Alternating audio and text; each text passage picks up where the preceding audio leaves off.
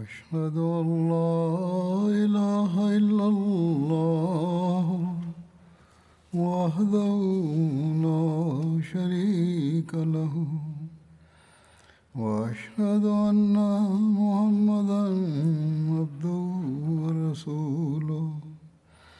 أما بعد فأعوذ بالله من الشيطان الرجيم.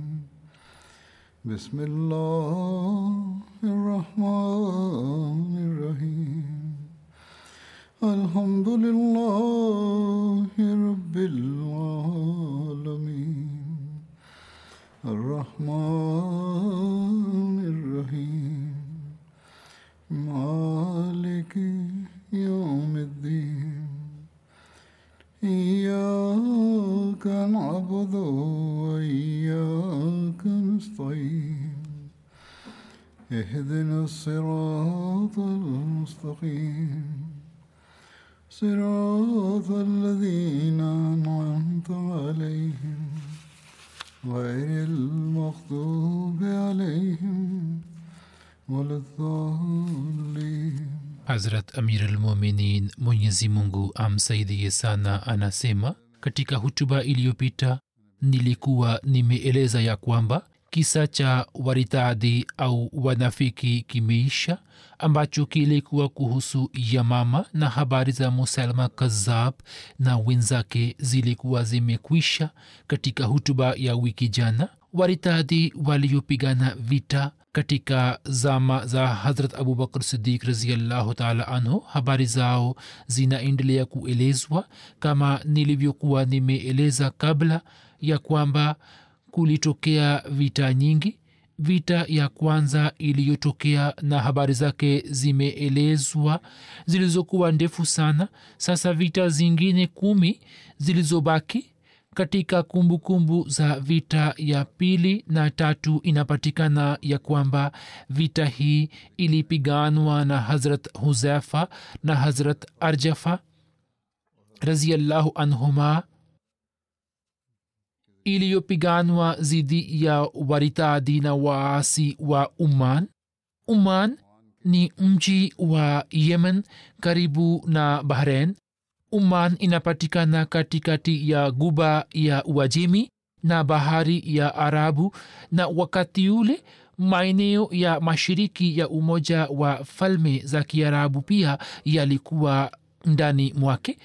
Kabila la azad lenye kuabudu masanamu na makabila mengine yalikuwa yakiishi katika eneo hilo ambao walikuwa majusi. Maskat sohar na daba ilikuwa miji ya pwani ya hapa katika zama tukufu za mtume salllahualhi uman ilikuwa chini ya utawala wa wairani na mtu aitwaye jefar alikuwa ameteuliwa nao kama mtendaji. Dini ya kimajusi ilikuwa imeenea katika eneo hilo. Mwaka wa nane hijra mtume salllahualhi alimtuma hazrat abu zaid ansari katika eneo hilo kwa ajili ya mahubiri ya islam na akamtuma hazrat amar bin as na barua moja iliyokuwa kwa ajili ya viongozi wawili na ndugu wa hapa jefer bin julende na abad bin julende. Mada ya barua ya mtume salllahualhi wasallam ilikuwa ni kama ifuatayo. Kwa jina la allah mwingi wa rehma mwingi wa ukarimu. Barua hii ni kutoka kwa muhammad salllahualhi mja wa allah na mtume wake kwa jefar na abad wana wa julandeh amani iwe juu yake aliyefuata mwongozo. Mimi nawapatieni mwito wa kukubali islam. Nyinyi mukubali islam mtasalimika. Mimi ni mtume wa allah na nimetumwa kwa dunia nzima ili nimwonye kila mtu aliye hai na niwatimizie makafiri hoja. Kama mtasilimu mimi nitawacheni mwendelee na utawala wenu wa huko na kama mtakataa kukubali islam mtanyanganywa utawala wenu. Sawa na baadhi ya riwaya baada ya kufanya mijadala ya siku nyingi ndugu hawa wakakubali islam na sawa na riwaya moja mfalme wa uman jeffer akasema kwamba mimi sina shida ya kusilimu lakini nina hofu ya kwamba nikikusanya zaka kutoka hapa na kuipeleka madina kaumu yangu itanichukia hapo tamar bin as akampatia ofa ya kwamba mali ya zaka ambayo itakusanywa kutoka eneo lako itatumika juu ya maskini wa eneo hilo hilo. Hivyo ye akakubali islam. Hazrat amar bin as akaishi hapa kwa miaka miwili na akaendelea kuwahubiri watu. Kutokana na juhudi zake za mahubiri watu wengi wa eneo hilo wakakubali islam.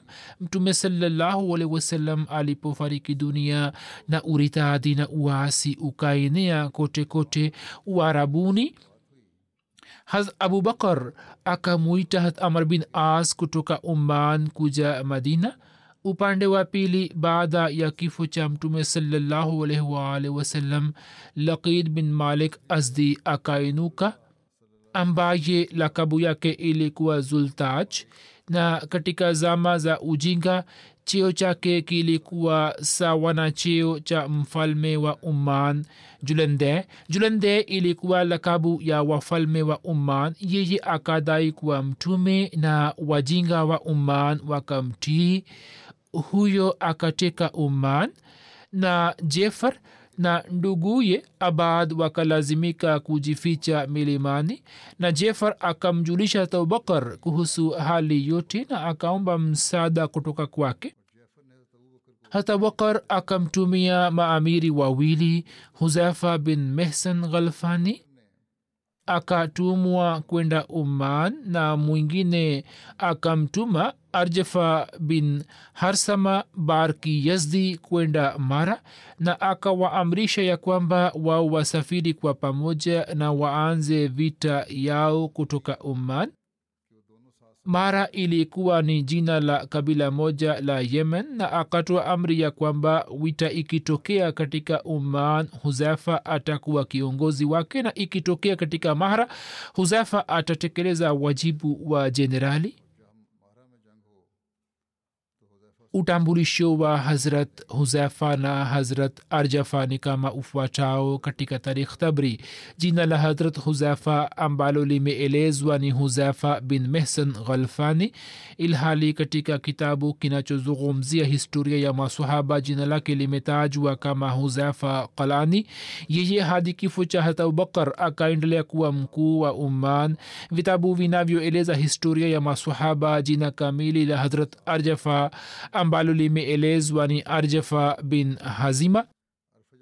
Kwa mujibu wa alama ibni asir jina la babake lilikuwa harsama. Huyo alikuwa mashuhuri katika swala la kupanga mipango ya kivita dhidi ya maadui ili kuwasaidia hawa wawili hat abubakar akamtuma hat ikrma bin abu jahel katika maelezo ya vita vya yamama na kwenye kumbukumbu za musalma kazab habari hizi zimekusha elezwa tayari ya kwamba hat abubakar alipomtuma hat ikrma ili kupambana na fitina ya uritadi na uwaasi na akamtuma shurahbil bin hasana ili kumsaidia yeye hapo alikuwa amemwamrisha ikrma ya kwamba yeye hatashambulia adui mpaka afike shrahbil lakini yeye bila kumgojea yeye akawashambulia maadui na matoko yake ni kwamba akalazimika kushindwa.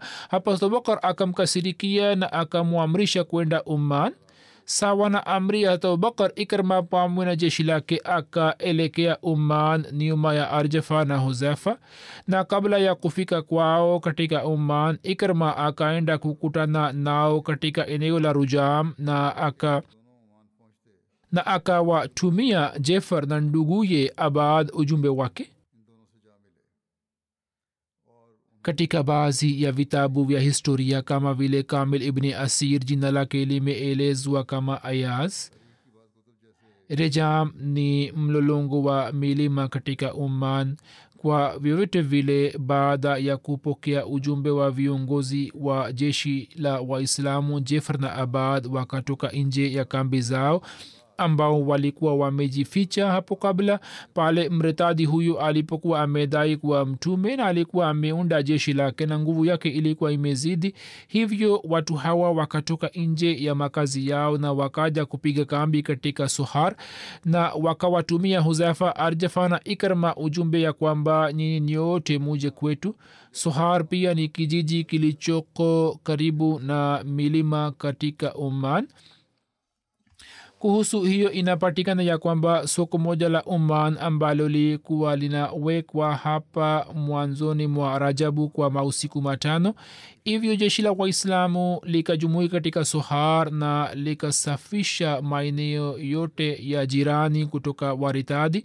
Upande mwingine lakid bin malik akapata taarifa ya ujio wa jeshi la waislamu. Yeye akatoka na jeshi lake ili kupigana nao na akapiga kambi katika eneo la dhaba yeye akaweka kina mama watoto na mali nyuma yake ili apate nguvu katika vita. Daba pia ilikuwa mji wa eneo lile na kulikuwa na soko la kibiashara katika eneo hilo. Viongozi wa islamu wakawaindikia viongozi mbalimbali wa lakid barua na wakaanza na chifu wa kabila la banu juzet katika kuwajibu viongozi hawa pia wakawaindikia waislamu barua.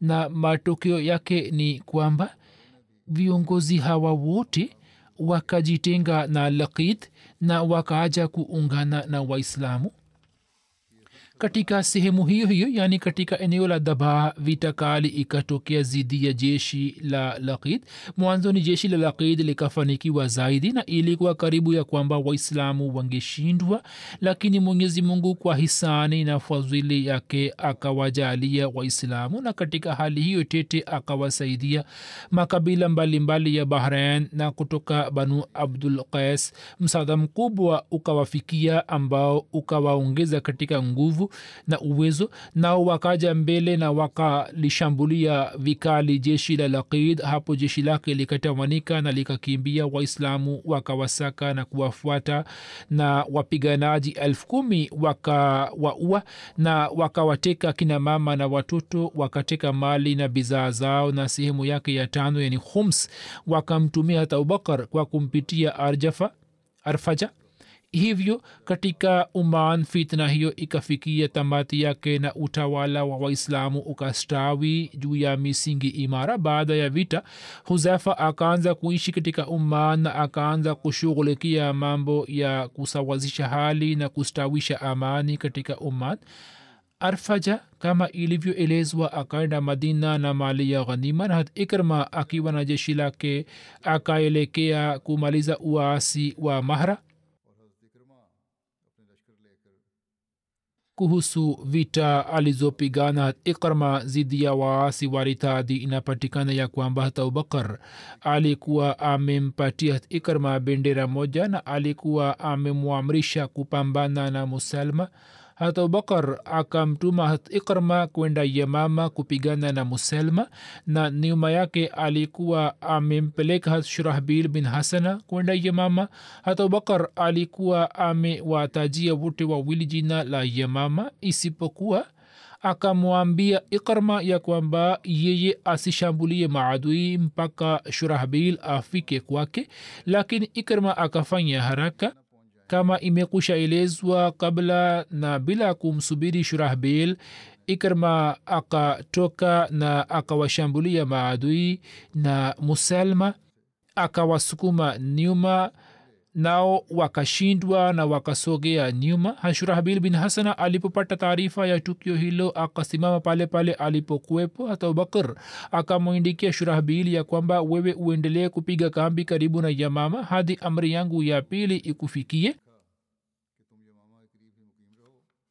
Na hata abubakar akamwindikia hat ikrma ya kwamba sasa mimi sitaona uso wako imeshaelezwa kabla wala sitasikia jambo lako lolote isipokuwa utende kazi kubwa ufanye kazi kubwa hapo ni sawa unaweza kuja kwangu.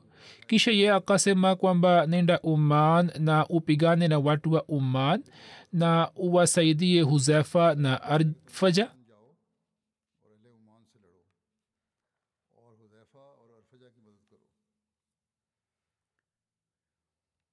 kwa vyovyote vile kama ilivyoelezwa ya kwamba uman ilikuwa sehemu ya guba ya uajemi ambalo katika eneo hilo yalikuwepo maeneo mashiriki ya umoja wa falme za kiarabu.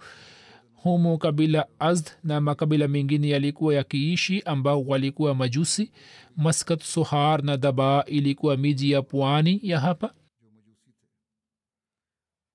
pia alisema ya kwamba kila mmoja wenu atakuwa kiongozi wa wapanda farasi wake isipokuwa maadamu mtaishi katika maeneo yaliyo chini ya huzefa. Huzefa atakuwa amiri wenu. Mkimaliza kazi ya hapa basi mwende mahra kisha kutoka kule mwende yemen na katika harakati za yemen na hazar maut mubaki na muhajir bin abu umaya na watu walioritadhi katika umaa na yemen nini mupigane nao na mimi niendelee kupata taarifa za mafanikio yenu katika vita. Hata abubakar akasema hayo. Kwa vyovyote vile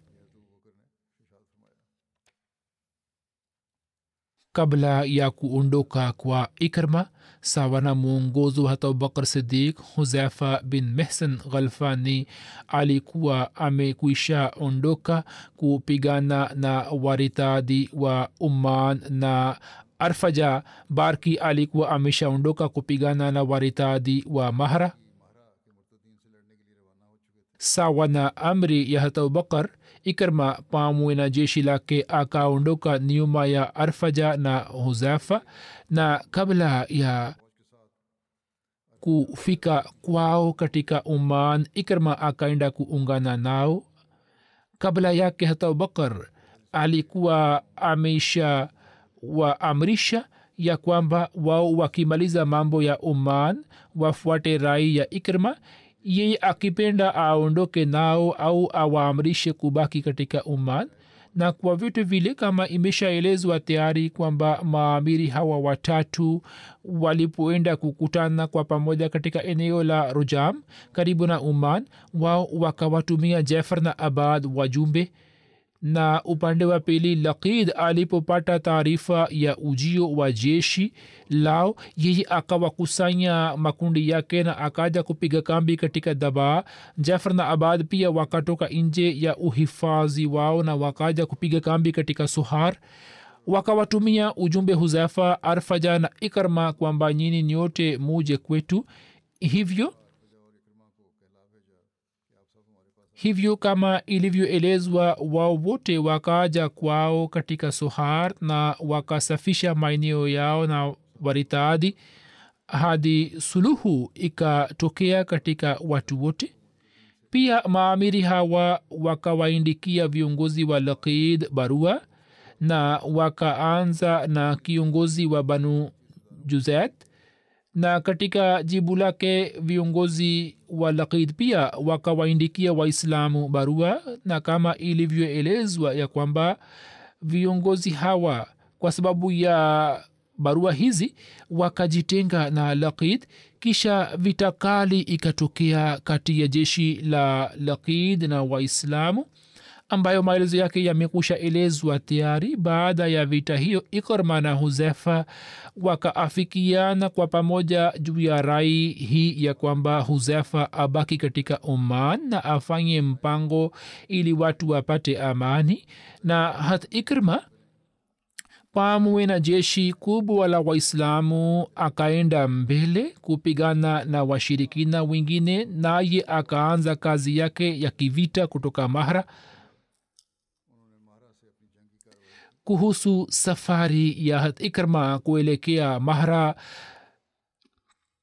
Inapatikana ya kwamba baada ya kumaliza fitna ya waritadi wa uman ikrma pamwe na jeshi lake akaelekea kwenda mahra eneo la najd. Imeendikwa ya kwamba yeye kwa ajili ya safari yake hiyo akaomba msaada kutoka watu wa oman na maeneo mengine. Ye akaendelea kutembea hadi akafika katika eneo la kabila la mahra.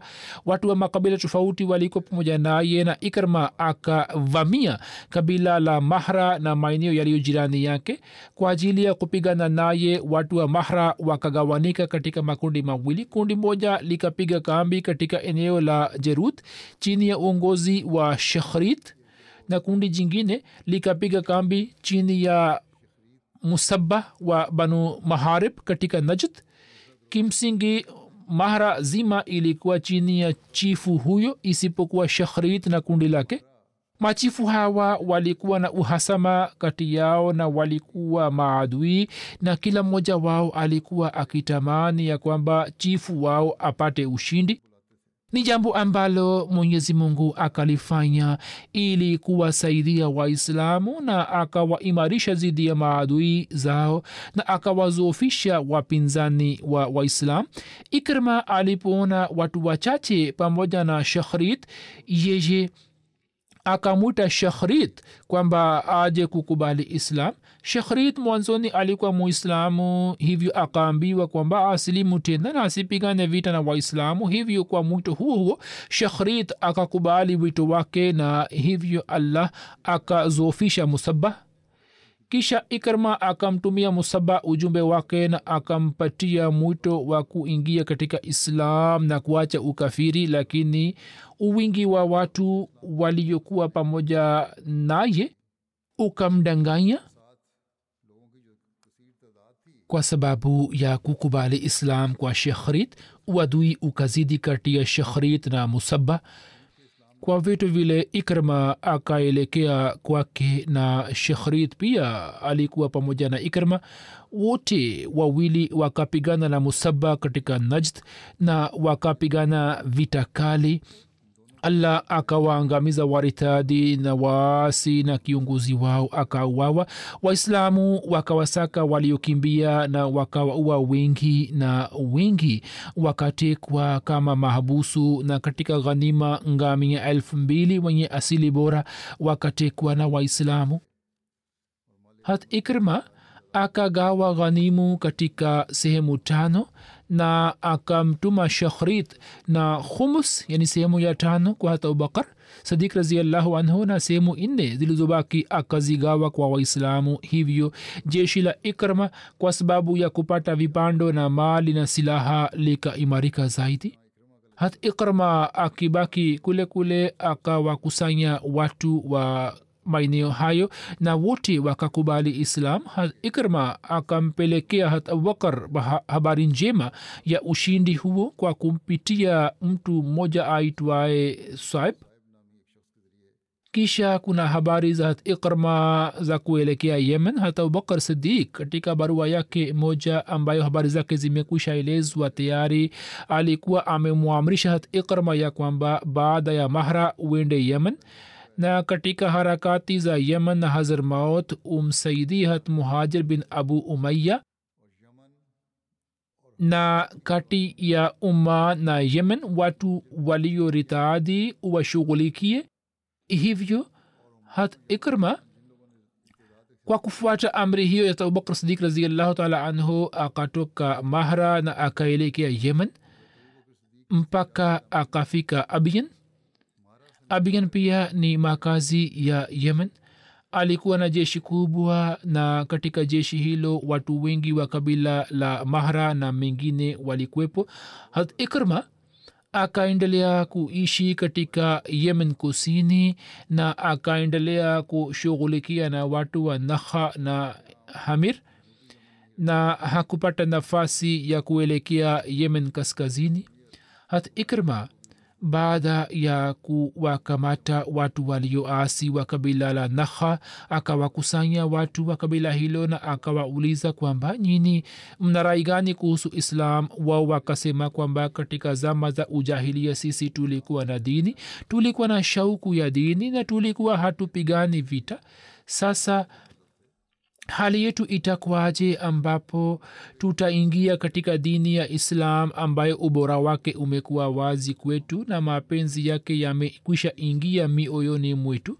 Yaani mapenzi ya islam yameshaingia mioyoni mwetu. Hata kirma alipofanya upelelezi kuhusu watu hawa kwamba je wanasema kwa moyo au nia yao ni kujisalimisha tu? Hapo akajua ya kwamba wanasema kweli na watu wao wakaendelea kusimama imara juu ya islam isipokuwa baadhi ya watu wao makhsusi wakaritadi na wakakimbia. Hivyo hat ikrama akawasamehe watu wa nakha na makabila ya hamir na kwa ajili ya kuleta umoja kati yao akaendelea kuishi kule kwa sababu ya kuishi kwa ikrma katika abian kundi la aswad ansi likapata athari kubwa ambalo lilikuwa likiongozwa na qais bin makshur na amr bin mahdi karib.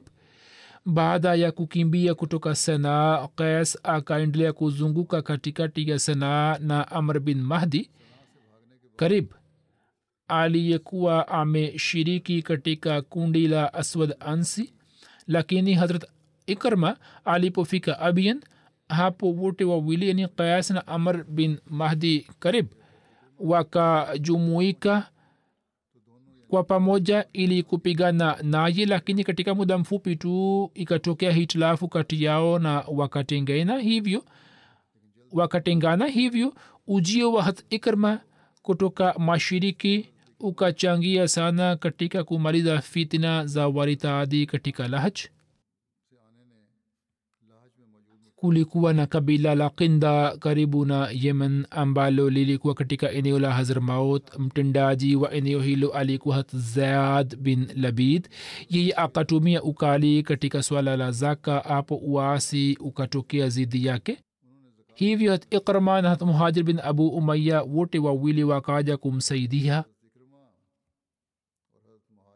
maelezo yake yataelezwa katika kumbukumbu za hat muhajir bin umaya kwa vyovyote vile hat ikrma baada ya kumaliza fitna za waritadi akaanza kujiandaa kurejea madina pamoja naye alikuwepo binti ya noman bin john ambaye ikrma alikuwa amemoa katika uwanja wa vita ijapokuwa ikrma alikuwa anajua ya kwamba hapo kabla kwa sababu ya kumoa ume na binti ya muja hata abubakar sidik raziallahu anhu alikuwa amemkasirikia sana khalid bin walid. Habari zake zimekushaelezwa katika hutuba za nyuma lakini hata hivyo ikrma akafunga naye ndoa kwa sababu ya ndoa hiyo baadhi ya wanajeshi wa ikrma wakajitenga naye swala hilo likaletwa kwa muhajir lakini ye pia hakuweza kutoa hukumu yoyote na yeye akamwindikia abubakar sidik raziallahu anhu hali zote na akaomba rai yake. Abubakar raziallahu anhu akaindika ya kwamba ikrma kwa kufunga ndoa hakufanya kazi mbaya. Watu waliokuwa wamekasirika juu ya hat ikrma wao wakarizia lakini wengine waliokasirika sababu ya kukasirika kwao ilikuwa hivi ya kwamba safari moja noman bin john akihudhuria kwa mtume salllahualhi wasallam alikuwa amemwomba mtume salllahualhi wasalam ya kwamba mtume salllahualhi wasalam akubali binti yake john katika ndoa yake lakini mtume saa salam akakataa na akamsindikiza binti yake na babake. Kwa kuwa mtume salallahu alih salam alikuwa ameshakataa ndoa hiyo hivyo sehemu moja ya jeshi la ikrma lilikuwa na wazo hili ya kwamba kwa kufuata mfano mwema wa mtume saa salam hat ikrma pia hakutakiwa kumoa mwanamke huyo. Lakini hata abubakar sidik hakukubali dalili hiyo naye akasema kwamba hiyo si sahihi na akasema kwamba ndoa ya hat ikrma ni halali. Hat ikrma pamoja na mkewe akarejea madina na wanajeshi waliokuwa wamekasirika juu yake wakaja kuungana naye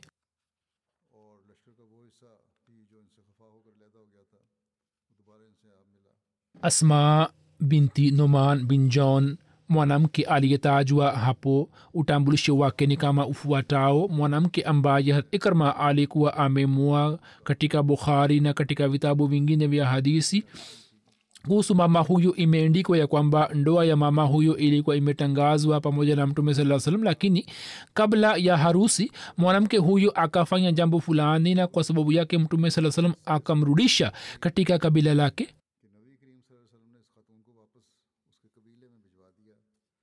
masimulizi haya yana hitilafu kubwa na hata kuna hitilafu kwenye jina lake. Wengine wamesema kwamba hat muhajir bin abi umaya alikuwa amemua. Kwa vitu vile akieleza maelezo ya tukio hilo hat muslimud raziallahu anhu amesema ya kwamba ushindi ulipotokea warabuni na islam ikaanza kusambaa mwanamke mmoja wa kabila la kinda ambaye jina lake lilikuwa asma au umema naye alikuwa anaitwa jonia au bintul john. Ndugu yake lukman akamjia mtume sallahualwasalam kwa niaba ya kaumu yake na katika kikao hicho akatamani ya kwamba yeye amwozeshe dada yake na mtume salllahualwalhi wasallam.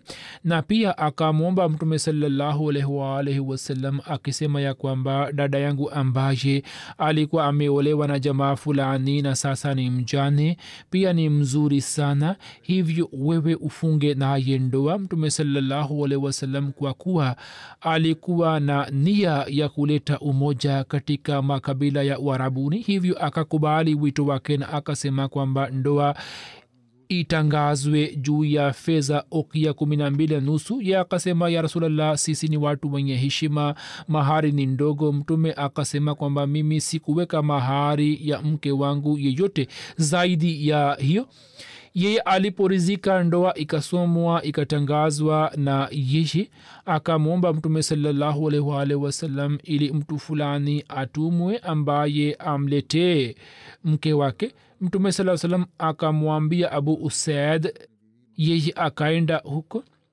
jonia akamwita katika nyumba yake hatabu usaid akasema kwamba amri za hijabu zimeshateremka kuhusu wake za mtume sallahualwasalam hapo yeye akamuuliza kuhusu mambo mengine ambayo usaid akamwambia na akimkalisha juu ya ngamia akamleta madina na katika nyumba moja ambayo ilikuwa imezungukwa na mitende akamteremsha.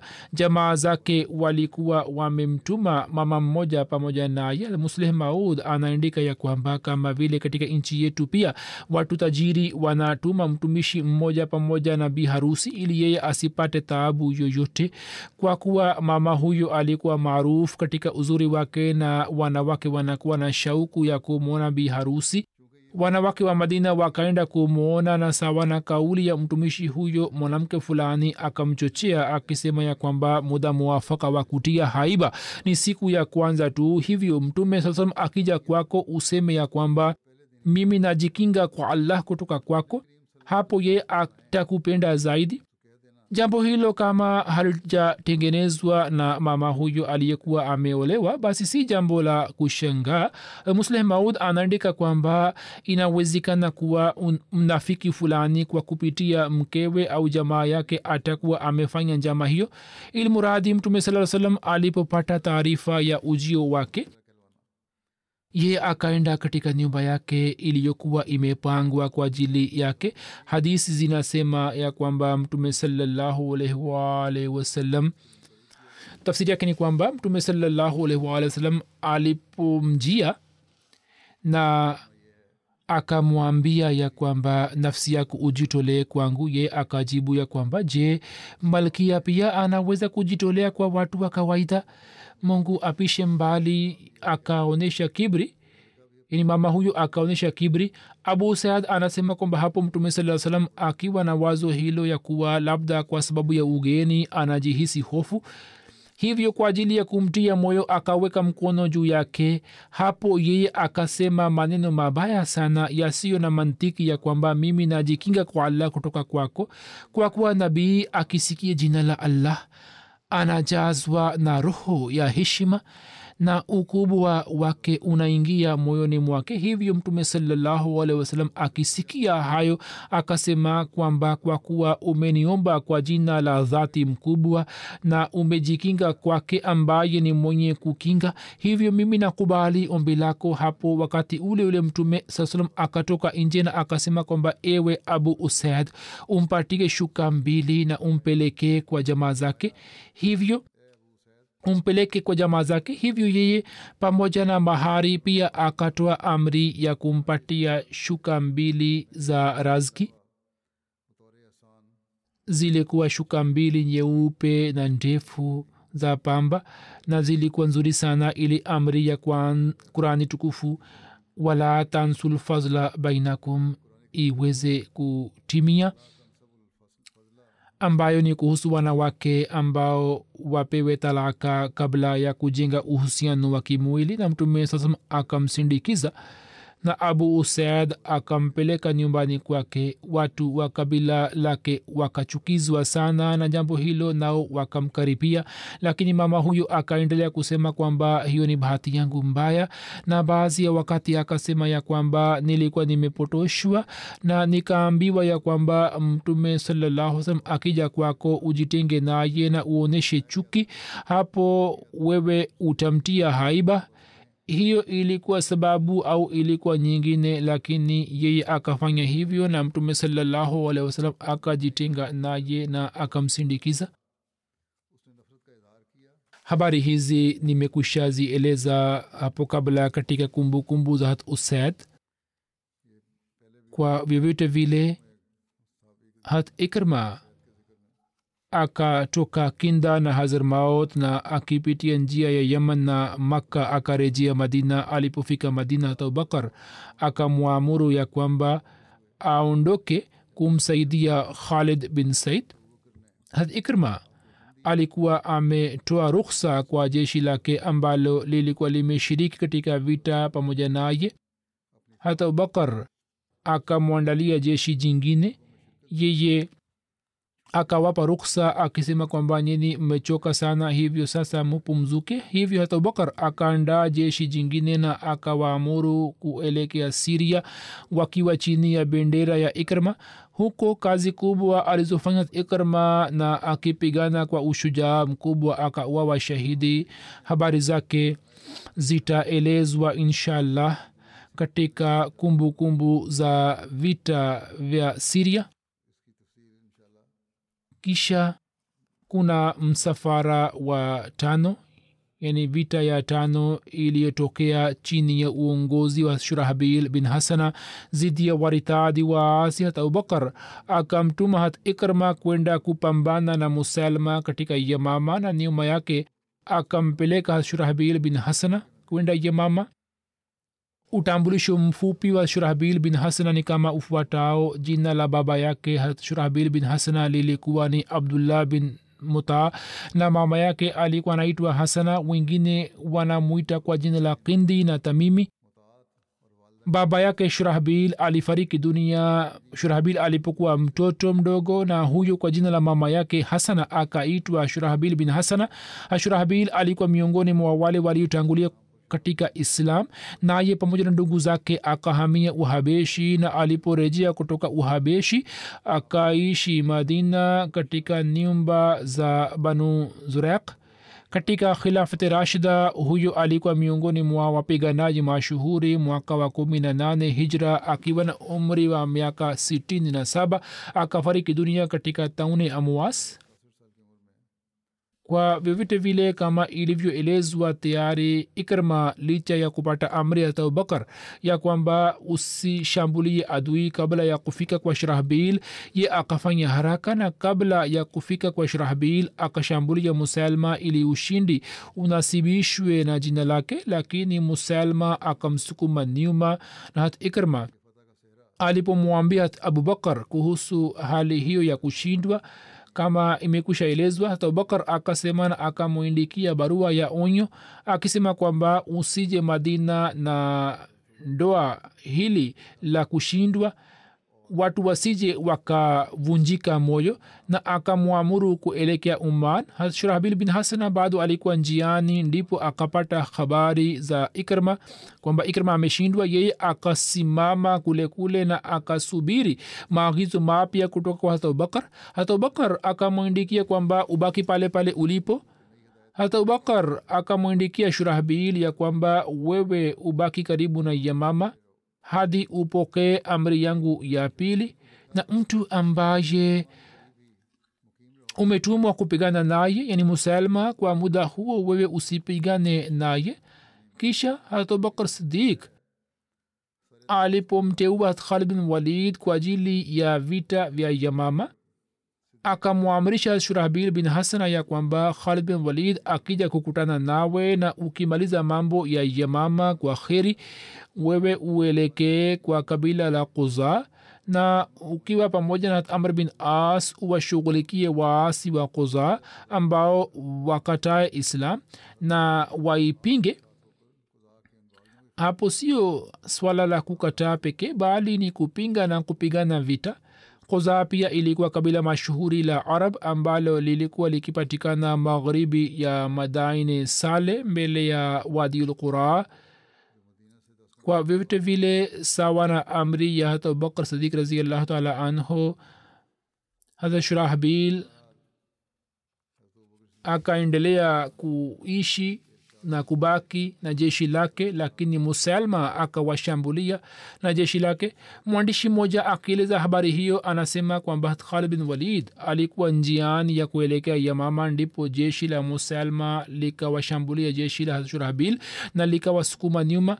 Baadhi ya wanahistoria wanaandika ya kwamba shurahbil pia alikuwa amefanya kosa lile lile ambalo ikrma alikuwa amelifanya kabla yake yani akaanza vita ili apate ushindi lakini akalazimika kuona kwamba akalazimika kuona vita kali na akalazimika kurejea nyuma lakini hiyo si sahihi bali uhakika ndio huu ya kwamba jeshi la yamama likiwa na wazo hili ya kuwa shurahbil akiwa pamoja na khalid wasiwaletee hasara kubwa likaja mbele na likawashambulia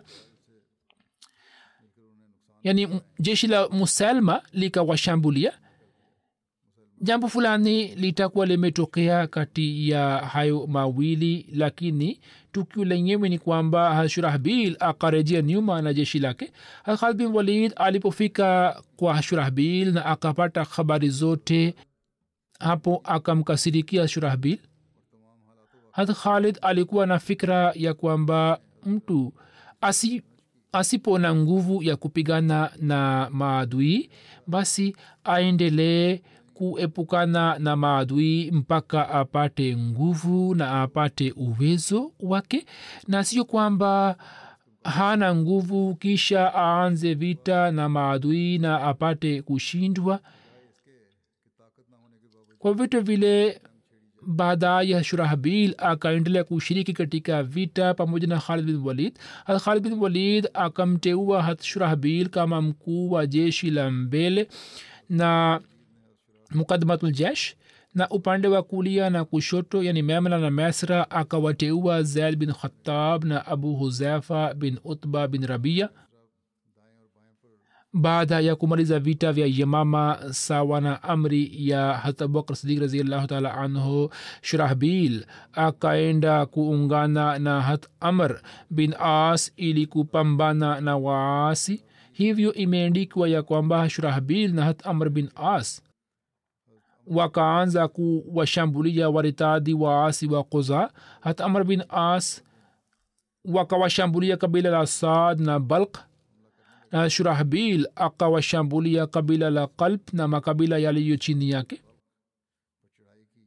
Vita ya sita iliyopiganwa na hat amr bin as zidi ya waasi waritadi hat abubakar alikuwa amempatia bendera hat amr bin as na alikuwa amemwamrisha kwenda kupigana na makabila matatu kuzaa wadia na haris. Kuzaa pia ni kabila moja mashuhuri la arab ambalo linapatikana katika maeneo ya magharibi ya madaini sale mbele ya wadiul qura utambulisho mfupi wa tamr bin as ni kama ufuatao. Jina lake lilikuwa amar na kune yake ilikuwa ni abdullah bin abdullah au kwa wengine ilikuwa abu muhammad. Baba yake alikuwa anaitwa as bin wail na mama yake alikuwa anaitwa nabgha binti harmala. Sawa na riwaya moja jina halisi la mamake lilikuwa salma. Nabgha ilikuwa lakabu yake. Hat amr bin as mwaka wa nane hijra miezi sita kabla ya ushindi wa maka alikuwa amekubali islam. Mwaka wa nane hijra mtume sallahualwasalam alikuwa amemteua mtendaji wa umman naye akaendelea na wazifa huo huo hadi kifo cha mtume salllahualwalh wasalam kisha baadaye akashiriki katika vita za siria na katika zama za ukhalifa wa umar akawa mtawala wa palestina. Katika kazi zake kubwa kazi moja ni kupata ushindi wa misri baada ya ushindi wa misri hazrat omar akamteua kama mkuu wa misri katika zama za ukhalifa wa uthman akajiuzulu kutoka utawala wa misri na akaanza kuishi katika palestina. Amir muavia akamteua tena kama mtawala mkuu wa misri na hadi kifo chake akaendelea kutoa huduma hiyo hiyo inasemwa ya kwamba kifo chake kilitokea mwaka wa 43 hijra. Wengine wanataja mwaka wa 47 hijra wengine 48 na wengine wanasema ilikuwa mwaka wa 51 hijra. Lakini riwaya inayozungumzia mwaka wa 43 hijra kuhusu kifo chake inafahamika kuwa sahihi zaidi. Hata bin as alikuwa na ujuzi mkubwa wa kutoa hutuba na alikuwa na busara na mwanasiasa mashuhuri na maarufu na mpiganaji mtume saa salam alikuwa anamtegemea sana katika vita mbalimbali. Amar bin as mwanaye abdullah na ume abdullah familia hiyo ilitajwa kama familia bora katika waislamu. Mwandishi moja anaandika ya kwamba abubakar alikuwa ameandaa bendera kumi na moja. Bendera moja ilikuwa kwa ajili ya amr bin as vile vile yeye alimkabizi kazi ya kupigana vita na waritadhi wa koza kwani yeye katika maisha ya mtume saa salam alikuwa amekusha pigana vita na kabila la koza katika zatu salasil na alikuwa anaelewa hali ya kabila hiyo na njia mbalimbali mbali za kabila hiyo. Mtume salllahualwal wasalam mwaka wa nane hijra mwezi wa zulhija alikuwa amemtuma amr bin as na barua kwenda kwa viongozi wawili wa umma jafar na ibad wana wa julande barua ya mahubiri.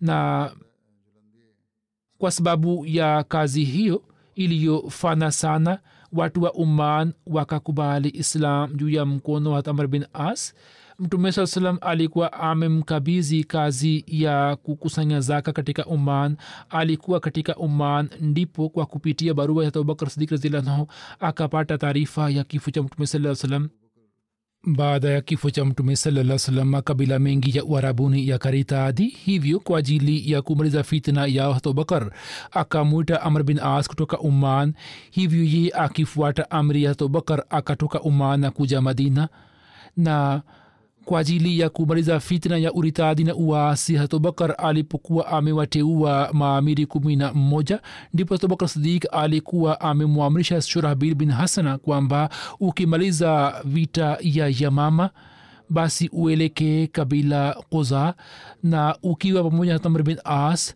uanze kuwashughulikia waasi wa kuza ambao wakatae kukubali islam na waipinge na watangaze vita zidi yake hivyo hata amr bin as na shurahbil wote kwa pamoja wakaanza kupigana vita dhidi ya waasi wa banu koza na wakaanza kuwasaka. Katika maelezo yake mwandishi mmoja anaandika ya kwamba banu koza walikuwa hawakuingia katika islam kwa furaha bali kama makabila mengine wao pia walikuwa wamekubali islam kwa sababu ya hofu au kwa sababu ya kupata mali na ilhali mioyo yao ilikuwa haina mapenzi ya islam hivyo baada ya kifo cha mtume salallahu salam pale walipojua kwamba waislamu wamezofika wao wakakataa kutoa zaka. Amr bin as akipata amri kutoka ukhalifa akiwa na jeshi lake akaelekea juzam kwa kupitia njia ile ile ambayo alikuwa ameitumia hapo kabla na kwa kufika huku akaona kwamba banu kuzaa wako tayari kwa ajili ya kupigana vita. Vita ikaanza vita kali ikatokea na banu katika safari hiyo pia wakashindwa vibaya na tamr bin as akichukua zaka kutoka kwao na baada ya kuwaingiza katika islam akarejea na ushindi na mafanikio khalifa mtukufu anasema kwamba habari zilizobaki nitazieleza katika siku za usoni inshallah